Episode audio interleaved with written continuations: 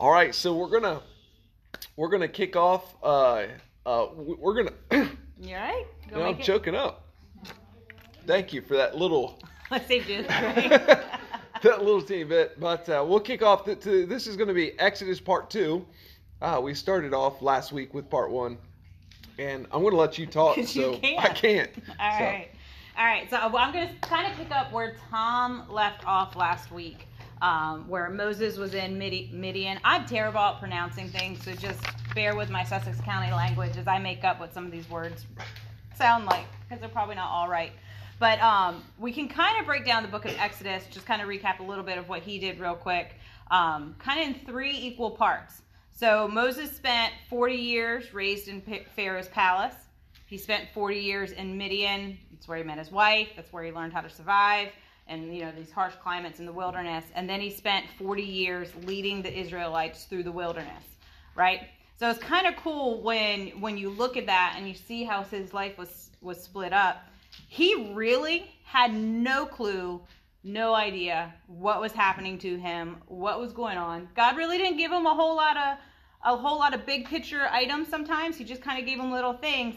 But when he gave him the burning bush in Exodus 3, at that moment, he knew that he was called to do something.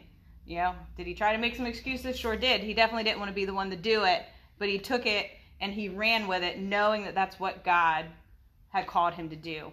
Um, in Exodus 3, I've got lots of scripture, so if you're ready for me, you got it? I think so. All right, we're going to jump right into Exodus 3, verse 14 and 15. Verse 14 and 15 says this God said to Moses, I am who I am.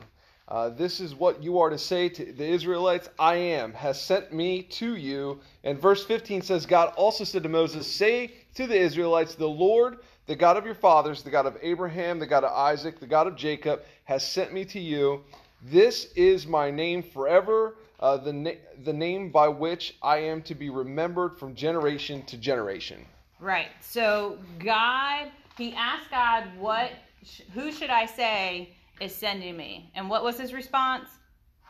I am. Right. And it's kind of cool when you think about that. In Hebrew, it means Yahweh, and the importance of that, and the reason why it's I am, it's kind of cool if you don't know. You know, remember when we had our first, I think the first Bible the Bible study we did on this one, Pastor mm-hmm. Curtis talked about how, you know, even though the Bible starts in Genesis, that's not exactly the order that everything went in. That was just the first book that was chosen for the Bible. Um, but this in, in Exodus 3 is the first time we see God giving himself a name for us to call him, right? Now, if you read through Genesis, though, you're like, well, wait a minute. He had names then. Who wrote the book of Genesis? Moses. So Moses, that's how he does have names in the book of Genesis as well, is because Moses was the author. But I am is actually a pronoun, and actually, if you go through history and you study and you read the different translations, it's kind of cool to look through the different translations of, of what they say, what he says to call in Exodus 3. Um, some scholars, you'll see some translations, it's all capitalized because this is God saying, I am. So it's kind of more like a reverent name this man can give you like 5,000 different names of God. He did a big old study. Do you want to add anything to that or you want me just to keep on jumping? Well, I, I would just say for that, the the part to me that's really cool, and this is where I think um, it's it's like there's so many things in Scripture that are so simple, even like what we're talking about on Sundays, right? We're we're talking about who God is, right?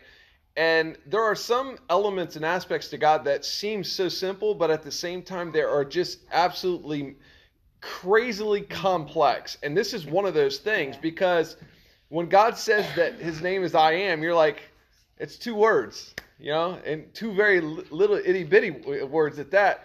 But within the context of with God basically saying who he is, uh, there's so much that comes with Yeah. that. There's just so incredible much. And so for me, um, I, I love even with what you were talking about, where you said that he goes uh, through most of his life not really know knowing what to do or where to go or any of that like just kind of like going through and i'm like how that's you and i like every single day that's like that's like 90% of my life right And- but there are those clear moments i think where god shows up in our lives and gives us clear direction kind of those burning bush moments to a certain extent and uh, I, I don't know it's just to me it's cool to know that in those moments you can remember that guess what he he is uh, he is who he always is and who who he always will be. You know. Yeah.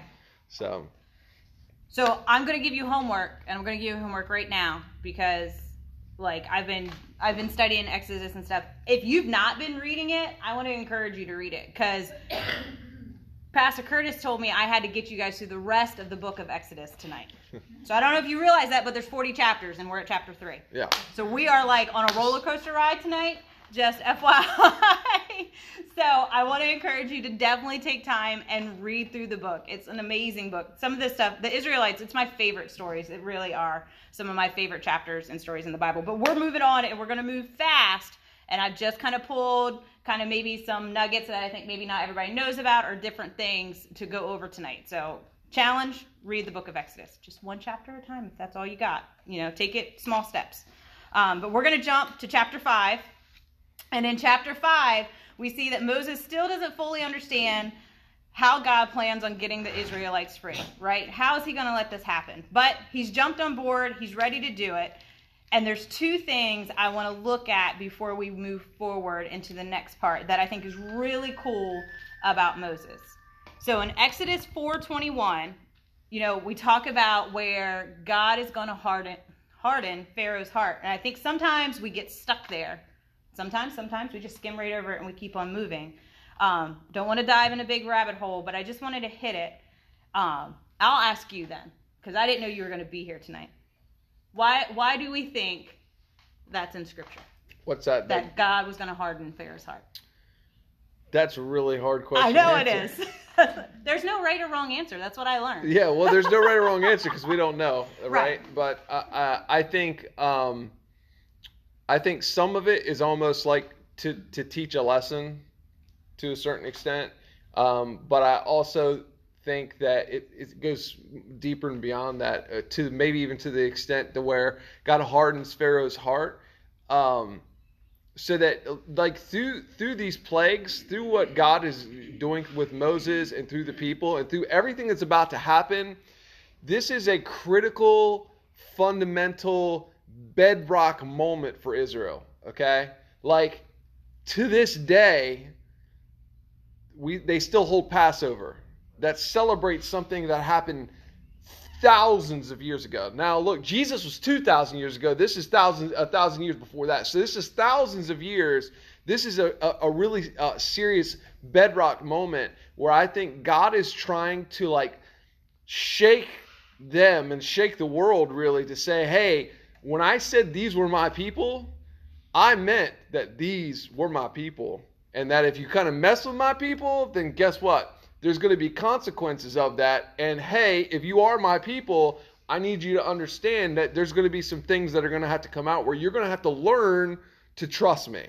And and for me, I I, I don't know that that's No. the most solid. Does anybody else uh, any Yeah. any other thoughts or ideas?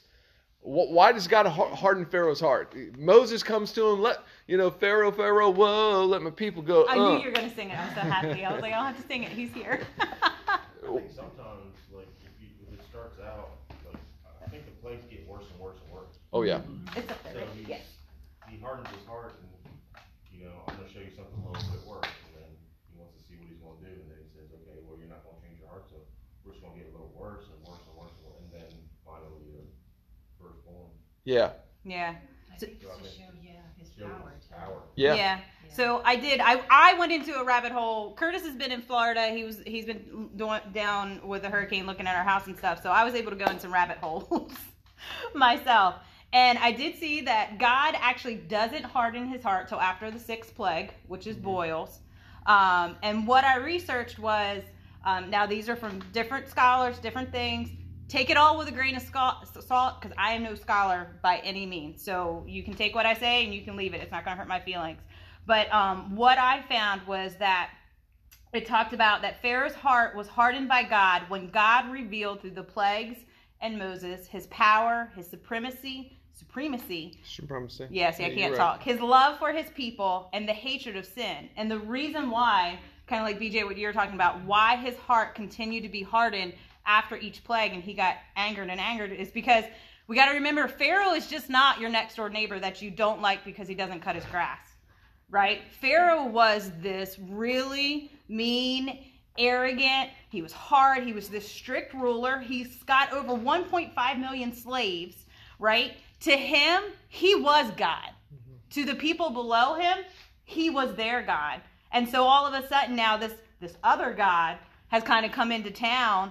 So Pharaoh's quick to anger, you know, and to him the only answer that Pharaoh can give because now his credit, you know, his man manliness, he's a man, his manliness is being judged and, and questioned. He's gonna say no. He's gonna be quick to answer no, no matter what happens. Um, so that was kind of cool. That was my rabbit hole that I went down to. Um, the second thing that I thought was really cool, just real quick, even out of chapter five, is what did Moses have with him? Do we remember?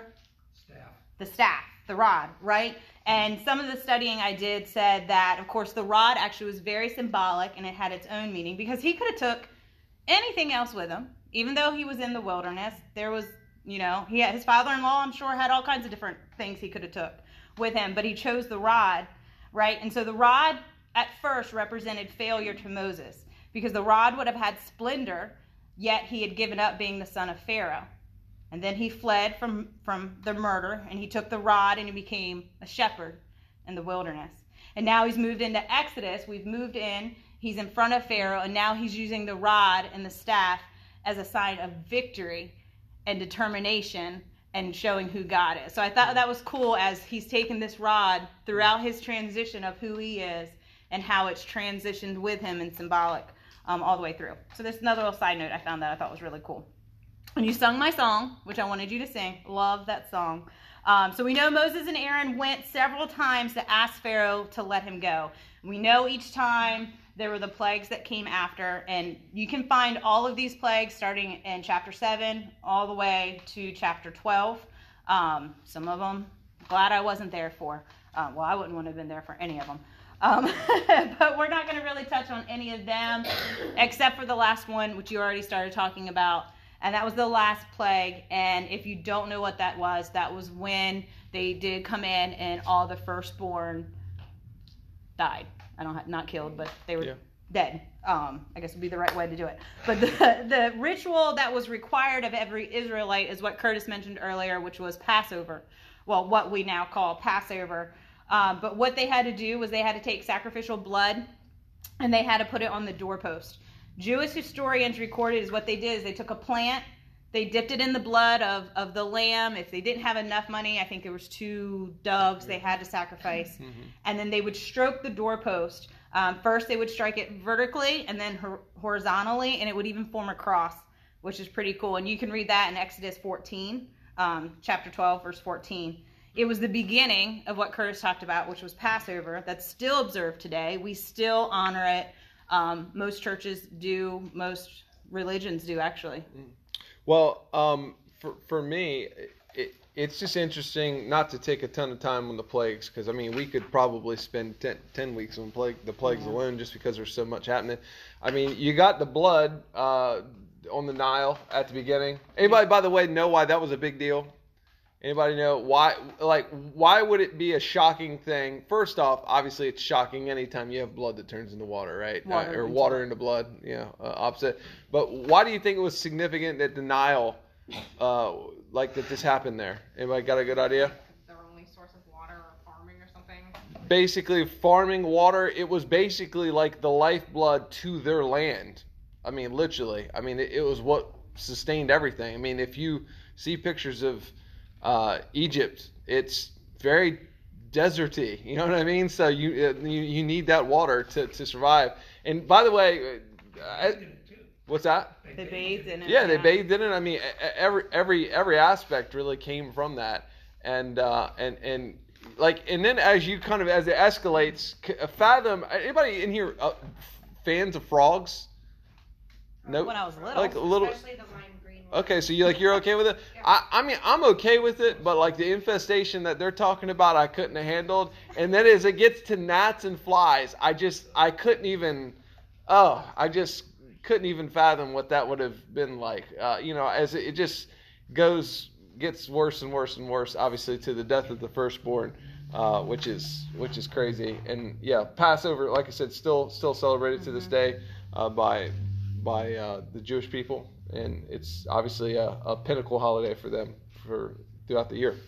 Yeah. Is that when people typically fast or is that when they do the fast during the Passover? It's like, or is that like around, You're thinking Lent, maybe? I know, I don't know. I know a lot of churches do the fasting and like they do it as a church. Yeah, there would be four, 40 days typically of Lent. You would do that, which correlates with uh, Passover, Easter, because it's all happens. Lent all happens before. It happens before Easter, uh, and then obviously we we celebrate uh, celebrate Easter because. Um, uh, you got to remember the the whole thing that this all plays a really key role in the New Testament because Jesus is coming in. When he's coming in, they're coming in to celebrate. That's why it was a big deal for Jesus when his trial. His trial happens in the middle of the night. And why does his trial have to happen in the middle of the night? Well, first off, they're trying to keep it secret among other people. But the problem was is they knew they had a religious holiday coming, and they weren't going to be allowed to do any official business. Everything had to shut down. So they were just trying to rush the process up. So it was like, let's get this done, let's get this done, let's get this done. Uh, so so again, th- these are things that carry all the way from Moses' time all the way through into the in, into the New Testament and to today. So, Yeah. Yep, sorry. You fall off the stool. I I know. All right. All right. So we're going to transition out. Like I said, we could spend probably many, many nights talking about the plagues. The one last thing, though, and then we'll d- totally move away from the plagues. Exodus 14, verse 11 and 12. Do you got that? Or has anybody got Exodus 14, 11, and 12?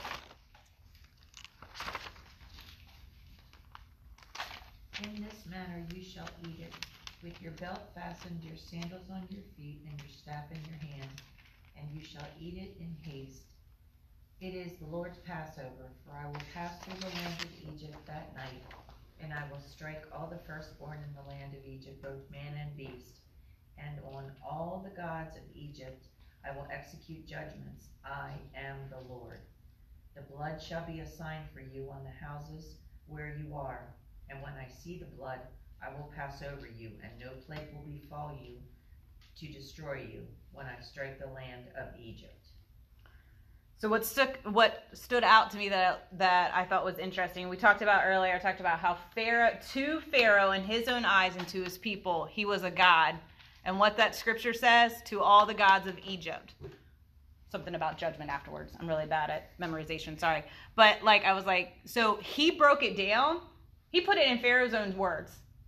So he basically just said, "Hey Pharaoh, you think you're a god? I'm about to put judgment on all gods." Like he kind of made it to me. I thought it was it was interesting. I was like, he just made it very plain and simple for Pharaoh to know, I'm coming for you, man. And Like that's it. Small g gods. Small G gods, Not the not the big. the Absolutely, yes. right. Little G gods. right. Yeah. Um, so we move through that. They go through the Red Sea. If you don't know the story of the Red Sea, totally need to read that because I'm totally skipping over that tonight. Um, the only part I want to get because we are just like the Israelites. Um, it's probably why I like their story so much because even though it's crazy to think all this stuff happened, at the same time, I relate so much to it because they've just come through these plagues. They're free. And the very first thing they do as they're traveling through the Red Sea is they complain. I'm just like, ah, that's me. I complain all the time.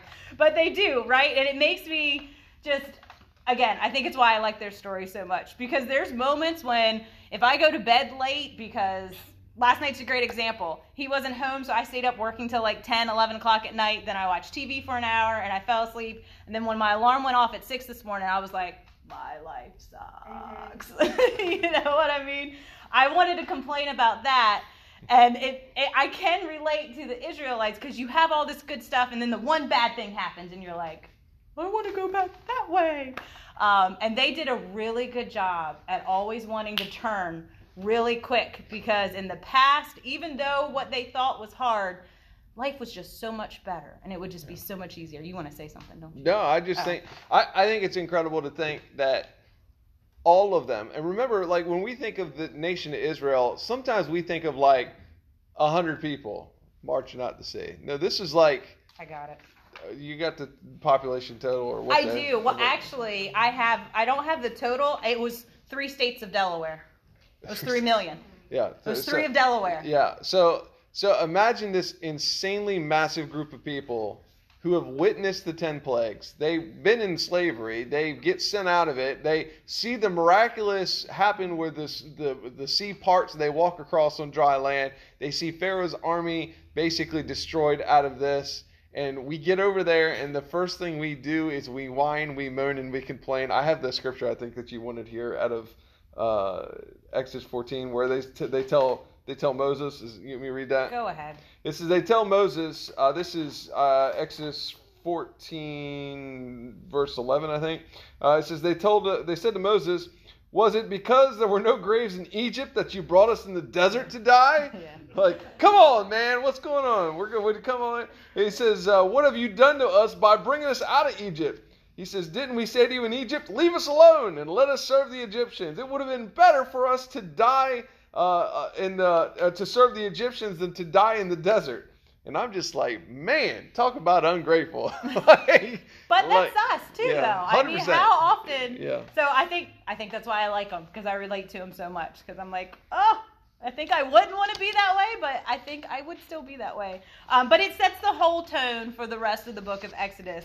It really does, and and I can kind of feel why Moses strikes that rock later on. Um, we'll get to that um, too. But so Exodus isn't just the whole story of this trip for the Israelites. It actually, the book of Exodus only takes us to Mount Sinai, where we get the Ten Commandments and we get the requirements for the tabernacle. So that's kind of what I wanted to try to get focused on um, tonight. So we're going to look at their journey to Mount Sinai. And what we got to remember is they didn't go on a vacation either. Like we were talking about the grumbling and complaining. This wasn't a seven day vacation trip. It wasn't a two week vacation to Bora Bora. You know, this was in the desert. This was in the wilderness. Um, Exodus chapters 15 through 18 shows their whole journey to Mount Sinai. Um, and I want you guys to try to, as we're talking about, we relate to them, to kind of put yourselves in their shoes if you can. All that they just came through, all that they just witnessed. Because here's the thing Scripture really, the only thing we know that they were not a part of on the plagues was the firstborns. They still experienced gnats and flies and frogs. They still had to deal with blood in the Nile. They got out of that. They saw everything like Curtis just said. And now they've just journeyed. They were told to take everything they have and leave. But they still really didn't even know what freedom meant. They didn't know what that really even looked like yet because the the people of Israel Israel Israel that were the slaves had been that for their entire generation. They did not know any different from what they had in Egypt. So it took about 3 months for them to get there. So yeah, it was roughly 3 million people. So it was the three Delawares or the state of Arkansas. That was my research that I found. Walking with them, with their kids, with their kids' kids, with their parents, with their animals, with their clothes, with every, you know, anything and everything they could grab. And one of the things that we didn't really talk about here, and this is one of the things I think we sometimes overlook because uh, they were very much in the way like of leaving Egypt. They were very much in the way of like, okay, Pharaoh is like utterly broken now that the first, his his son's dead and, and everything's happened, so we, we, we need to go. But at the same time, if you read scripture, it actually talks about that they actually came away with Egypt with more plunder. They they actually took stuff from Egypt that wasn't really theirs because the Egyptians were at this point so sick of them and just like take anything you want if you leave us alone because we have established that it's just like it's the bad of the bad of the bad. We'll like just that. go. Yeah, and we see that later. I got some breakdown of the tabernacle of how much they were really carrying with Yeah. them. Um, but as we know, you know, fun journey with. I don't like people that much, so I couldn't imagine traveling with three million people. No cars, no air conditioner, no Mm-mm. radio or cell phone, guys. Mm. Like nothing. Yeah. Like I'd be fighting somebody probably. But that's just me, and that's why I have Jesus. So but that's what happened. Attitude started to fly, and we see it in Exodus uh, 15, 22 through 25. They ran out of water. They got thirsty. They got thirsty really quick, and they took up again to grumbling, to complaining, wanting God to provide. Why, oh why, did you leave us out here? A human can survive for three days without water and they were dying for it. So Moses petitioned to God, and they had water, right? So God provided water. So they filled up their water bottles and they move on. They keep on trekking. They're going down their journey. They're no longer thirsty, but now what are they? They're hungry. Because you can't have water and not have all the Thanksgiving stuff we just talked about, right? what happened? We got hungry, right? So they have to have something to eat. So in Exodus chapter 16, there's a whole chapter dedicated to them wanting food, being hungry, and God supplying the need, right? If you read Exodus 16, you find out that He provides manna and He provides quail, right? And He doesn't just provide manna and quail once a week or even twice a week. Every day and every night, they can go out and they can pick up and they can harvest. So they get fresh food. It's not even canned food. What? Yeah. No, I, I was actually trying to think. Uh, I had actually looked up this up before and had tried to figure out a um, uh, a calculation of what it was, but of how many how many how much quail would have to fall from the sky to feed this many people, and it was like miles thick of quail. Like it was just so much quail that you couldn't even fathom like what it was uh, to think. And and of course the you know the only the only problem you know the the only problem with getting manna and quail right, especially when it's coming every day, is what happens to you. You get sick of it. They still grumble. It's like that. It's like that Thanksgiving turkey that you get, and after about the second day of looking at it, you're like, you know what? We got to find something. That's why we else only celebrate eat. it once a year. That's why. we look at it. Yeah, that's and and uh, what most of us probably if we eat turkey that day. That's probably one of the few days out of the whole year we we, we actually eat a turkey. But yeah, true. they did. At the end of chapter six, they got tired of the quail and they got tired of the manna and they started grumbling again. And then you move on to chapter 17, and because they've been eating bread, what happens when you eat bread? You get thirsty again.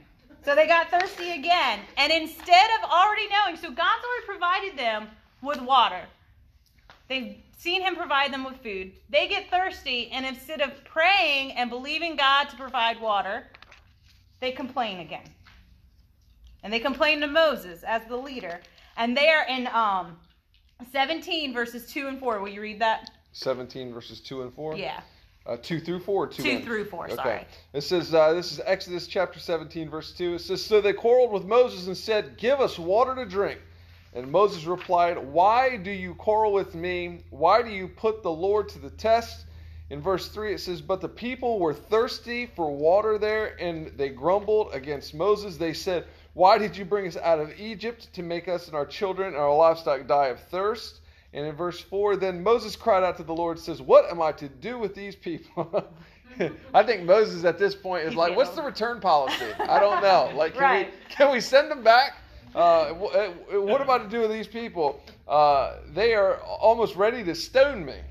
Yeah, so we start to see Moses getting, like, he's still handling it pretty well up to this point, but you do see him starting to get frustrated with the people of Israel. Like, he has, like we talked about, 3 million people, and they're all coming to him when they have problems. They're not going to anybody else. So if you jump over, if we move on to chapter 17, we see they end up having a people problem. Some of the neighbors aren't, you know, need to be taken care of, and we see God taking care of that. And they get right before they get to Mount Sinai, Moses starts to realize that he can't keep on. He can't keep on being the guy that everybody wants. He doesn't want to be president anymore. He wants to step down. He needs to make a change. He can't answer it all. And for once, he actually listens to his father-in-law, which I thought was great. I was like, "Go, see, men listen to your father-in-law. Sometimes, Yeah. sometimes they need it."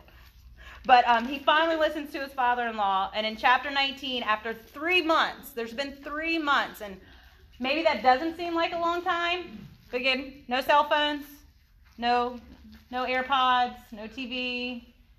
You are walking with those three million people every day, so it's a long three months. They've made it to Mount Sinai, and in chapter 20, where we're going to take a little bit more time and kind of slow it down, God gives Moses the Ten Commandments. And that is actually the first step that the tribe, the nation of Israelites have in becoming their own identity again. Um, and we read that God gave Moses the Ten Commandments, of course, on top of the mount. And while God was there, there was other laws and things that were spoken as well. And I think I have the Ten Commandments if my computer works. While, while she's Oh, trying, really tiny. while she's doing that, does anybody know what what was the uh, the great advice that uh, Moses' father-in-law gave him? Does anybody know?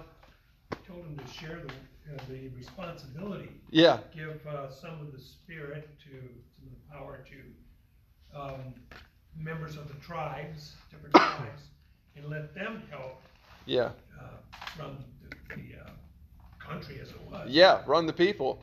Because up to that point, can you fathom, again, if you're talking 3 million people, there is no outlet for that. So if you have a problem and you're Joe from the tribe of, you know, yeah, Benjamin or whatever, pick a tribe, and you got a problem, well, there's no one for you to go to. Be like, man, now I got to go wait in line to go talk to Moses, and of course Moses is sick of looking at people. So by the time you get to him, he's a little grumpy. I'd be grumpy too. I got three million people we're trying to figure stuff out for.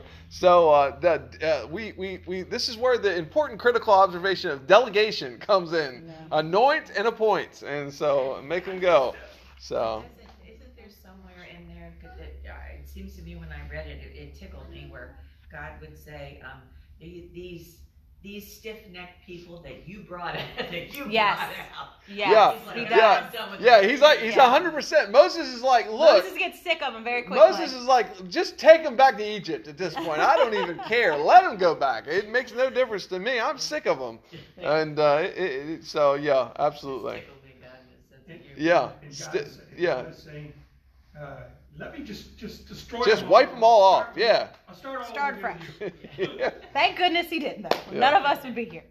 But he did. Yeah. It, it, it's it's comical. I think that's why I relate to it again, because it, it really is. If you strip away what we have today as a society, I think we would be the Israelites. We would complain just as much as the. Oh, we do. Well, no, we like do. we 100% We do in different scenarios. Absolutely, we do. true. If you don't believe me, listen to any politician, okay? Because that's all it is. Is oh, this is not right. This is not right. No, this is not fair. This is not right. And you listen to the average person. Uh, my favorite, which I don't recommend this, especially not for long periods, but listen to any talk radio. And it's all, all it is. I'll tell you what. I'll tell you what's wrong. It, it's it's literally it, we, we are this people, like hundred percent. We are this this we are we are this That far mum- away. mumbling, groaning, uh, all that. So All right, so I'm not going to spend a lot of time on the Ten Commandments. I think most people kind of know those generally, whether you grew up in church or not. At some point in time, I'm sure you've heard them. What I want to point out is now this is like King James Version, but you see a lot of shall nots,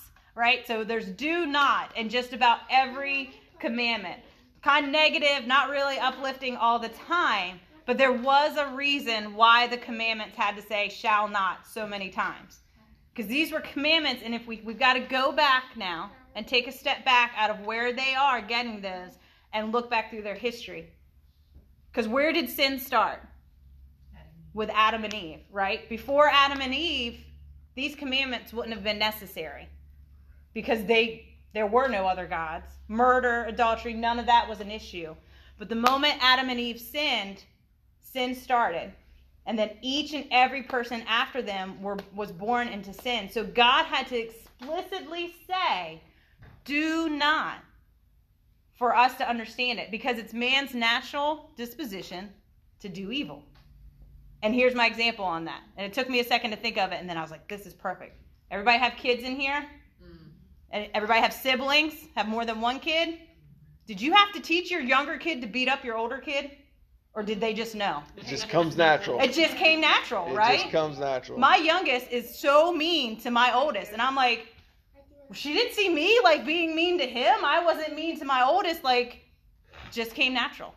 So God had to explicitly say and break down, do not do these things because it's in our nature to do wrong and to be wrong. So that's my Ten Commandments spiel. We're moving on. Can I can I interject? Yes. Just I'm sorry, I don't Nope, want to. you're fine. We're, going to be close on time. I know. I, I think the interesting thing that I get out of the Ten Commandments too, and this is where, uh, especially if you read into um, uh, other other books, we start to get like deeper into the law, and it gets like super dry, mundane, and like. There are 600 more laws besides these 10. Yeah, yeah. Just a few more. and, and but but really one of those things that happens is and- and this is i guess the easiest way for me to try to explain because i know some people are like well then why do we have 10 like where did the so we get to 10 what, what do we need the other ones for so so basically uh, this is god trying to instruct his children like, hey, like here's some here's some guidelines. Like, so he, here's some ways to draw to be closer with me and not do your own thing and get yourselves into trouble and all this stuff. Well, then some of the other stuff that gets developed, especially by the time fast forward into the New Testament with the Pharisees and the Sadducees and all the other C's that you get, right? And, and, and they've created such complex laws. Well, well, what all those laws? What's the intent of?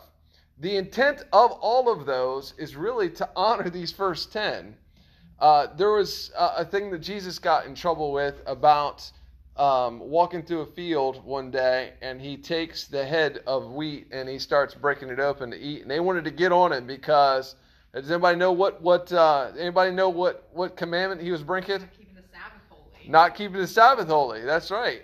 There was a whole bunch of rules that they developed around keeping the Sabbath holy. In fact, one of the rules that they developed around this was that you weren't supposed to be able to look at yourself and see yourself because you, you if you were to see yourself then you could be determined to say oh my hair is just so un-, and you decide to try to do something and that's considered work and of course jesus is like guys i think you're taking this thing and you've taken it and made it something totally crazy different this is just god trying to basically understand and say hey uh, if you're going to be my people, I need you to understand what it means to be my people. And of course, um, anybody know which one they break before the Ten Commandments even come down, before the ink's ever dry? Number one.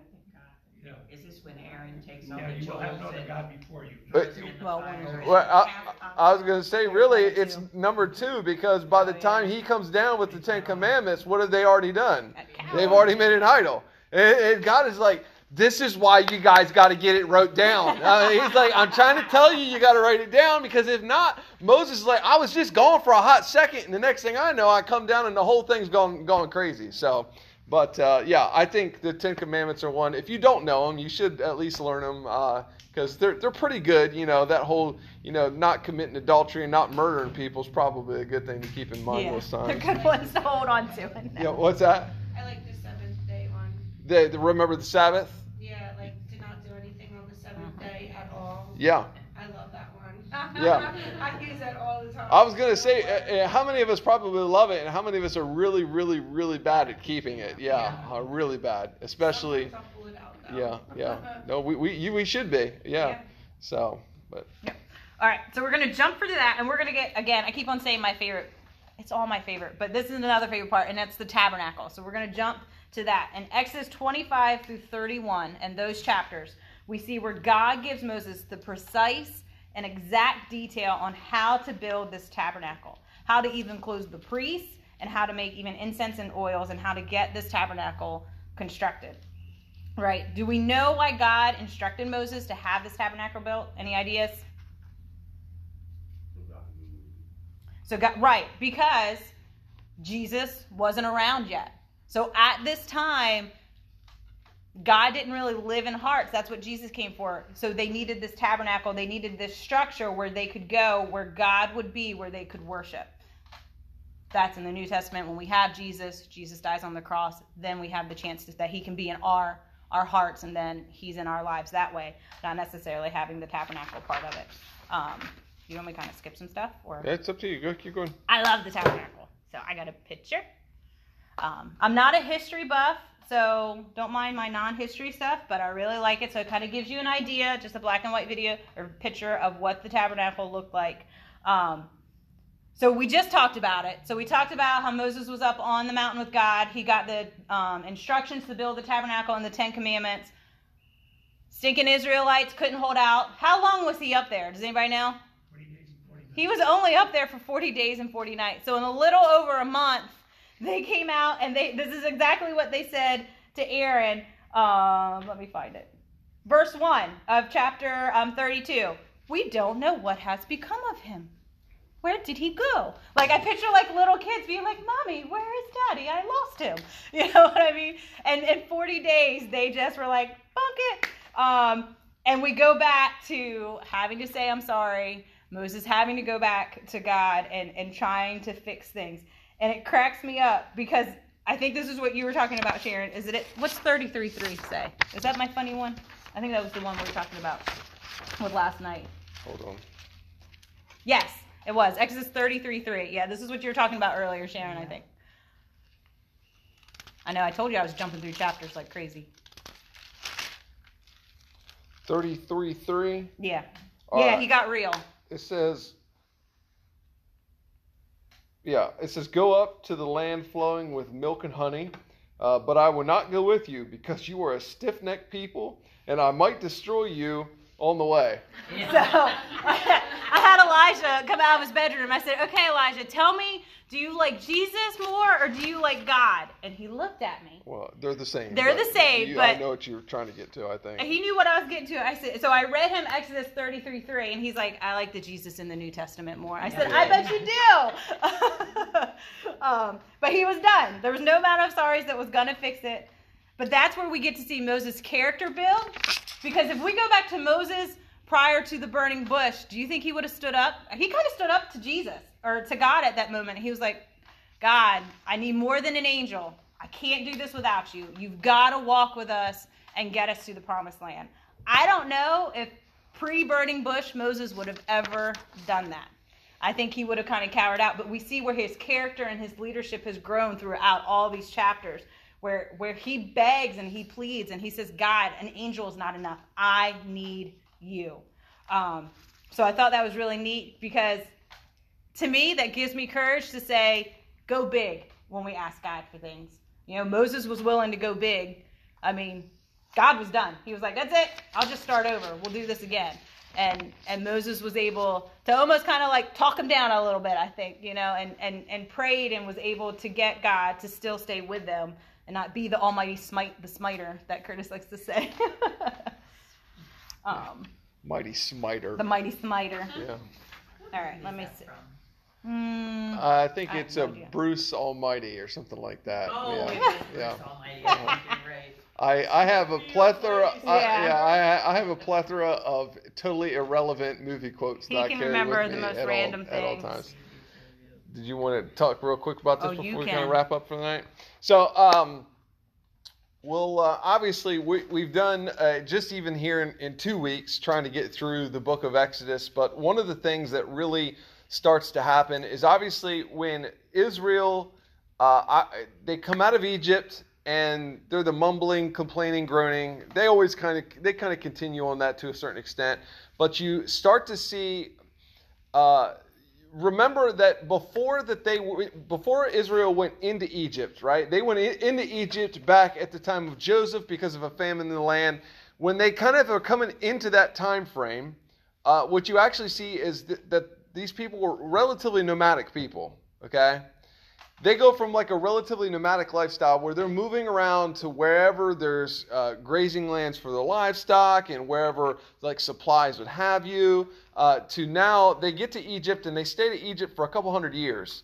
And so out of egypt they kind of get in this like you know like you get when you go home. You go home and you walk in the door and you're like oh isn't it so nice to be home Yes, I had a hard day at work today, but isn't it so nice to be here? And they kind of get in that mindset, that, stationary mindset. Well, the next thing you know, obviously, they're out in the wilderness and uh, they're, they're wandering. Obviously, we know they wander for, for 40 years. And so out of this, you start to see that they kind of get back into that like that rhythm and habit, following God, following uh, the leadings. Uh, one of the really cool things I love to see in the wilderness, uh, and we, I think I might have briefly mentioned it on Sunday. Um, I'm not sure because I get my Sundays confused from time to time. Uh, but uh, uh, anybody know when they when they were out in the wilderness how they knew where to go? Anybody know? They follow Yeah, so so during the day, during the day it was uh, a, a cloud, a cloud of fire, or not cloud of fire, but like basically smoke. And then at nighttime it was like a cloud of fire that they would actually know, and they would go wherever it is. Well, in the midst of this, which is cool to see, uh, imagine God kind of leading them in that way. But then they get the instructions on how to build the the the tabernacle. And can I just interject? Yeah, go ahead. So, Exodus chapter 34 is the redo chapter. So, if you read Exodus 34, you read it previously because it's the second time God has given Moses. But it's important. And at first, I was like, why is there a whole chapter that's just telling us the exact same thing we read two chapters ago? Because it's important. because all the details, the inscriptions, and here's the reason why it was important. Because here's the thing what if Moses had come up with this plan? You could say, yeah, it was God's. But who would we say? Well, Moses came up with that plan. We have two distinct chapters where God has given finite details down to the length of the priest wardrobe and everything. So only God and only God can get credit for every detail. So we can walk away thousands of years later and we can say, God created this, not Moses. Yeah, and each each element to the detail that's created to the to the like and when she says the detail like the lengths of the poles and the thickness of the curtains. Mm-hmm. Like everything that you can fathom is literally spelled out and how to make it and what to make it. And to the, the detail the detail is just incredible to see and to think that especially then as they were in the wilderness that they were moving around as they were going going uh, being led of God that they would literally have to break this down Yeah. pack it up move to the next spot set it up and, and and so to create and i think though one of the things it's doing is it's creating a rhythm what i think it's really intending is to help create a rhythm of worship where they can understand a little bit of the holiness of god because again you got the, the different uh, the different um, the different places here as far as the holy of holies versus just the holy holiness area i'm trying to show that up here uh, and, you and want me to so make it bigger? I don't know if you think you can a little bit. So there's certain places, like for example, uh, the Holy of Holies, which is where the Ark of the Covenant uh, would have been placed. Uh, this place here was only accessible uh, by the high priest, and it wasn't something the high priest went into all the time. It was only once a year that this would happen, and so there was systematic meaning to every single detail. In fact, uh, I don't know if anybody in here, if you know Pastor Bill Sammons, who founded uh, Eagles Nest back in the day, he still uh, still does. I actually had the opportunity to sit uh, in a semester with him where he basically took a whole semester just teaching Yeah. about the tabernacle, which was incredible to go into the detail. But but if you I, I know sometimes, especially if you, you don't really read this a lot and you start reading and you're just like, this is like some of the most boringest stuff ever. But it's incredible that the detail that goes into it, and even like we, we talked about earlier, the amount of stuff that Israel brought out of Egypt with them, guess what? Not not all of it, but guess what a lot of it went into? It went into help making all of this stuff. So it was literally the idols from which they brought out of melted down into things that were now dedicated to serving the God that delivered them, that delivered them from slavery, and that would bring them into the land of promise. And so it's really incredible. And I'll, I'll see if maybe, uh, especially as we go on here, if we can maybe even dedicate a little bit more time to where we can break that down, uh, which we won't have time for that tonight. Yeah. But uh, what else did you want to have Um, as, as we were wrapping up? So, chapters 35 through 39 is the building and the construction of the tabernacle. It took them approximately six months to complete the first construction of it. And like Curtis talked about, it was everything they had brought out of Egypt. So, I want you to think about that. If you read through those details, and I have that one on the next slide to kind of give you a breakdown. I have it in weight because I don't know, hopefully you can see it because that blew my mind. I already knew it would be crazy to convert it into dollars for today. But the pounds as well. It's crazy to think about. That this is stuff they were carrying with them. No car, no trailer, no storage shed, you know, maybe a wagon. I guess they had wheels back then, right? They would Maybe a wagon with wheels, right? Uh, I'm from Sussex County. History wasn't my my place. But I mean, you've got 6,600 pounds of silver, 1,900 pounds of gold, 4,600 pounds of bronze. That's just the material. That's not the the curtains. That's not all the different things. That's just the actual metals that they carried. Um, and it just kind of blew my mind to think they've been traveling all this time. Like he said, they've carried all of these things with them. And at some point in time, do you think it crossed any of their minds? Like, should I just leave this here? What's it really going to benefit for us? And this whole time, God had an ordained purpose for all of those materials they left Egypt with. Um, that is how the tabernacle was built. Um, chapter 40 is the last chapter in Exodus. It's the amazing, um, the last chapter of the story, but the story's really just unfolding and the other uh, books of the Old Testament. But chapter 40, you can kind of break down into three sections. Um, and I'll do those really quick. So, verses 1 through 16 is God's divine instructions um, with the tabernacle. Verses 17 through 33 is the implementation. They erect the tabernacle, they build it, they complete it. And then in verses 34 through 38, we see God's glory filling the tabernacle. Um, will you read verse 38? Verse 38. Here we go. So the cloud of the Lord was over the tabernacle by day, and there was fire uh, in the cloud at night in the sight of all the house of Israel during all of their travels. And that was how it concludes, but it just, God fills the tabernacle and he stays with them, and it says through all of their travels. Um, I thought it was really neat. If you don't know, you see on the announcements on Sunday, we have what's called a soap guide uh, that we try to get a lot of people to do, and it's just you read one chapter of the book of a Bible once a day, and it's a great way to start getting into the Bible if you're not familiar with it. Um, and it's just a great tool to, to dig into the Bible. So if you were following that this week, uh, the soap guide was in the book of Hebrews. Uh, and I think my Monday night one, or even my Monday or Tuesday night, we were in Hebrews 8. And I just want to read a couple verses because I thought it was really neat. Um, Hebrews 8, uh, verses 5 through 7. Do you have that? No, you don't. Oh, I got it marked.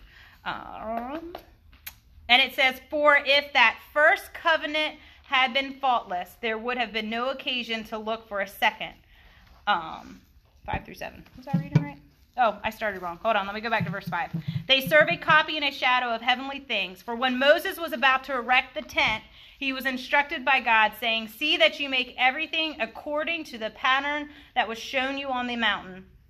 But as it is, Christ has obtained a ministry that is as much more excellent than the old as the covenant he mediates is better, since it is enacted on better promises. For if that first covenant had been faultless, there would have been no occasion to look for a second.